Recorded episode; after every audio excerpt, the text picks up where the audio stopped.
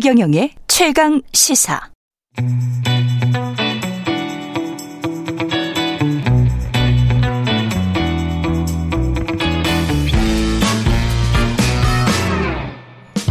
네, 정치 시사 이슈의 법적 쟁점을 시원하게 파헤쳐보는 시간 최강 로스쿨 오늘은 최강 로스쿨 학장 김준우 변호사와 함께합니다. 안녕하십니까? 네, 안녕하세요. 김준우 변호사입니다. 예, 신림동 공원 근처에서 일어났던 범죄, 흉악 범죄.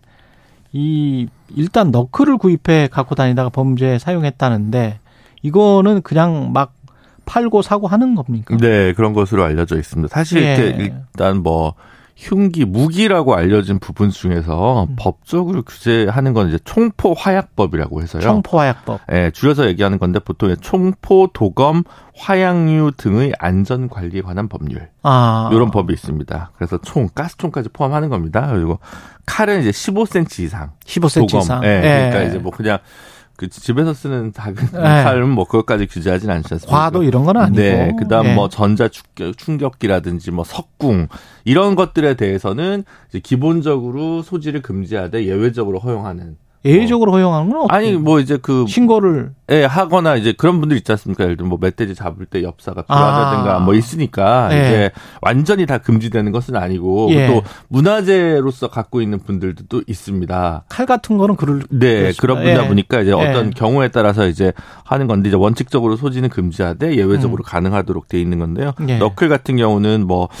저도 이건 몰랐는데 예. 요즘 보도를 보니까 해외에서는 꽤 금지하고 있는 국가들 그러니까 규제 아. 대상에 포함되어 있는 국가들이 꽤 있다고 합니다. 그 정도로 파괴력이 크군요. 글쎄, 뭐 아무래도 이 자체가 약간 뭐 공격용이라고 봐야지 방어용이라고 보기엔 좀 어렵다라고 음. 봐서 그런 부분들이 있지 않나 싶습니다. 원래 전쟁 때도 쓰던 거라서 아, 네 그렇다고 하더라고요. 그랬어요. 네, 네.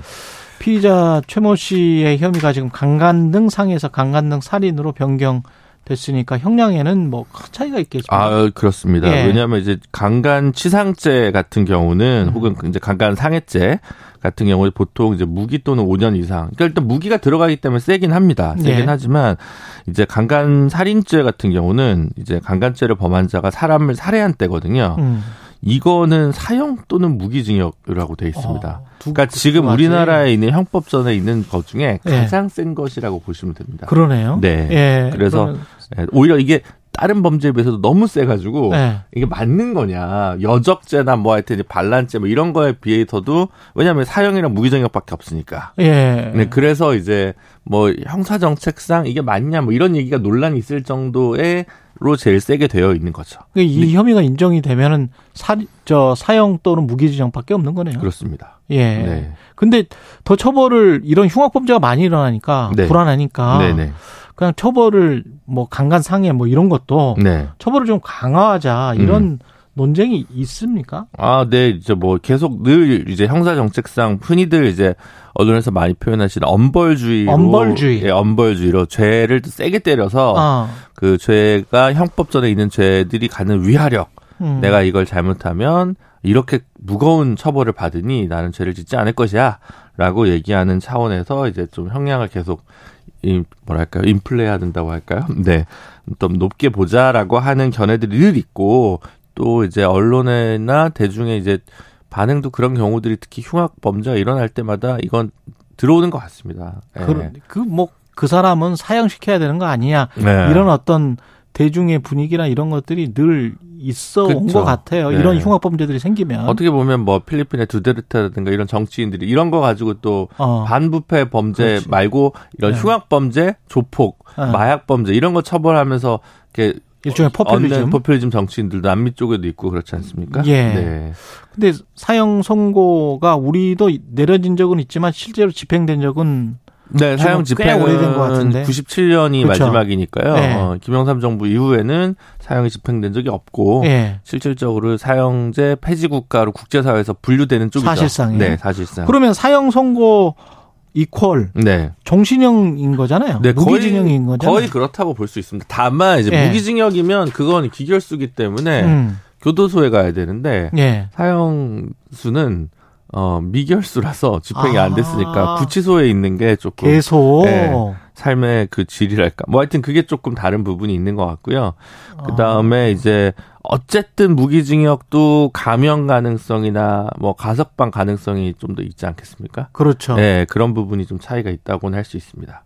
교도소에 있는 게 더 낫다는 말씀이죠. 지금 아까 구치소하고 교도소 사이에서 아, 삶의 질을 말씀을 하시길래 아니 그거는 네. 저도 저 투옥 경험이 부족해가지고. 부족해가지고. 구치소와 네. 교도소가 어디가 삶의 질이. 네. 예. 역시 뭐 지역마다 좀 다르지 않겠습니까? 근데 어쨌든. 지역마다 그, 다를 수가 있다. 네. 어느 예. 캠퍼스냐에 따라서 예. 좀 달라질 수 있고. 예. 신축이 있고 또 아닌 경우가 있으니까. 예. 근데 어쨌든 지금 그 형사 정책 뭐 교정학 이런 쪽에서 볼 때는. 예. 이제 어쨌든 뭐 개전의 정.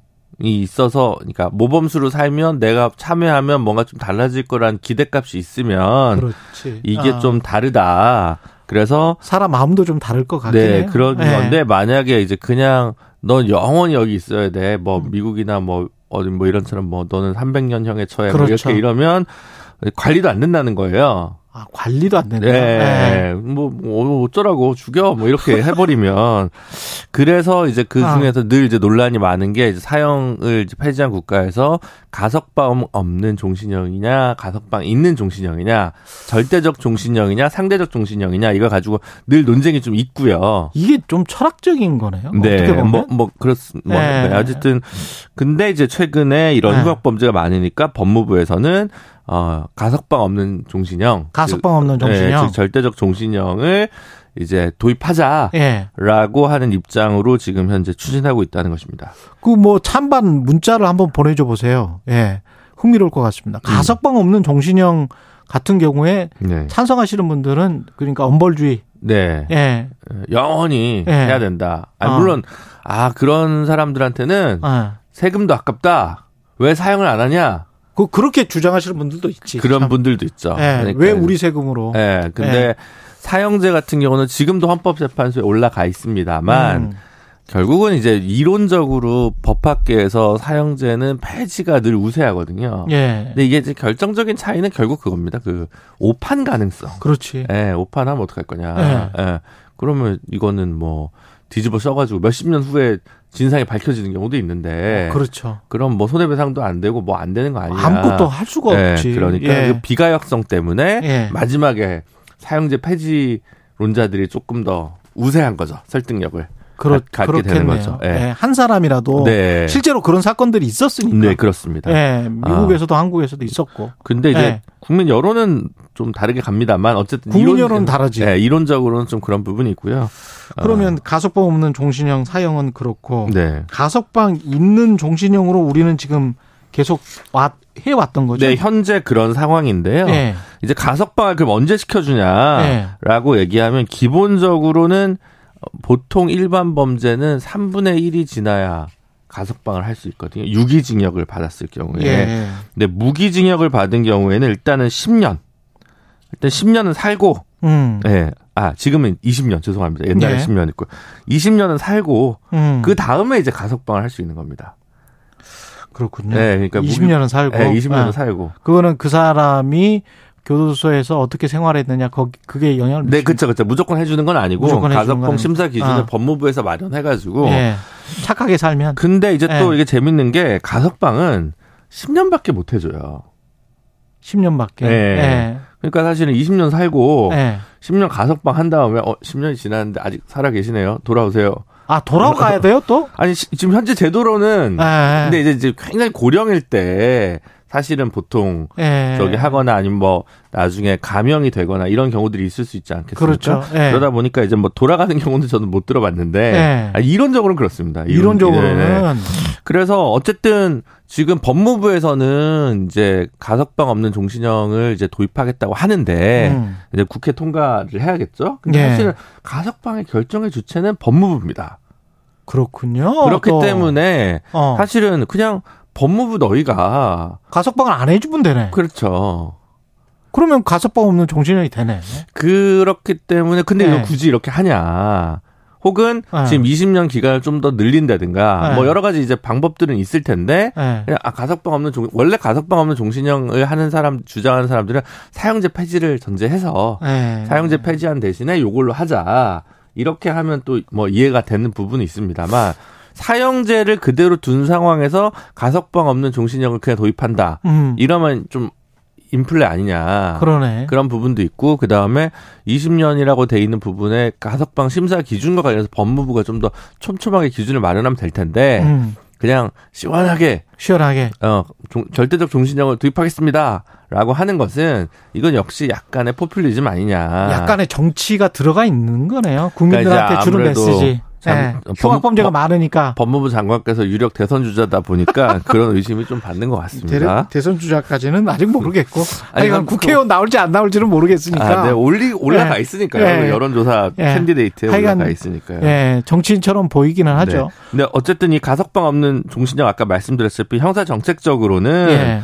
약간 이게 이, 뭐, 이 세진다고 해서 범죄 범죄 억제가 되냐? 음. 아니 지금 있는 거거든요. 너 사실은 사형수는 가석방 없는 종신형인 거잖아요, 지금. 그렇죠. 예. 네, 근데 그렇다고 지금 흉악범죄가 바뀌냐라고 하는 분석도 있고. 그 다음에 어쨌든 들어가서 교화 가능성이 없으면 음. 이건 어떻게 되는 거냐. 그런 문제들이 있기 때문에 뭐 다른 어 이유도 있습니다만 유럽 같은 경우는 여러분들 아시다시피 EU는 다 사형제 폐지 국가입니다. 예. 인권과 민주주의 하면 EU라고 하는 이유 중에 하나가 사형제 폐지고 EU를 가입하려고 해도 사형제를 폐지해야 됩니다. 음. 터키가 그래서 이제 가입이 잘 안 되는 이유가 예. 있었던 건데요.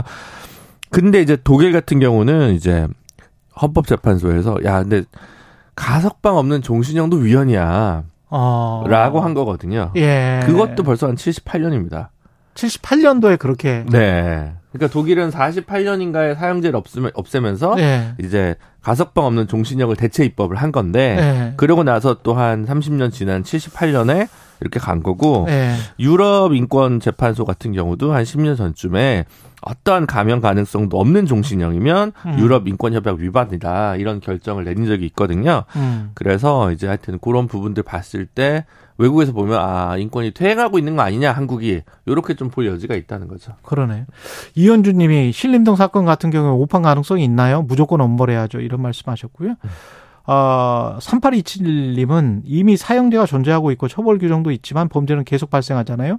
조금 더 예방책에 집중했으면 좋겠습니다. 이런 뭐 늘 있는 논쟁인 것 같습니다. 그렇습니다. 예. 네, 그렇기 때문에 뭐 어떤 데서는 뭐 예를 들어 CCTV를 뭐 예를 들면 더 늘리자 그렇지. 이런 경우도 있는 거고 뭐 다양한 방법이 있는데 단일한 처방전으로 해결될 수 있는 문제가 아닐 텐데 이것도 그럴 것 같아요. 그렇죠. 예, 복합 처방전이 필요할 텐데 센 거. 음. 어디 제일 센 거 없냐라고 네. 하는 것로는 문제 해결이 잘 되지는 않지 않을까 싶습니다. 아, 김준우 변호사가 방금 전에 터키라고 한 게 있는데 아, 튀르키예라고 해야 튀르키예입니다. 튀르키예입니다. 네, 네, 네. 예.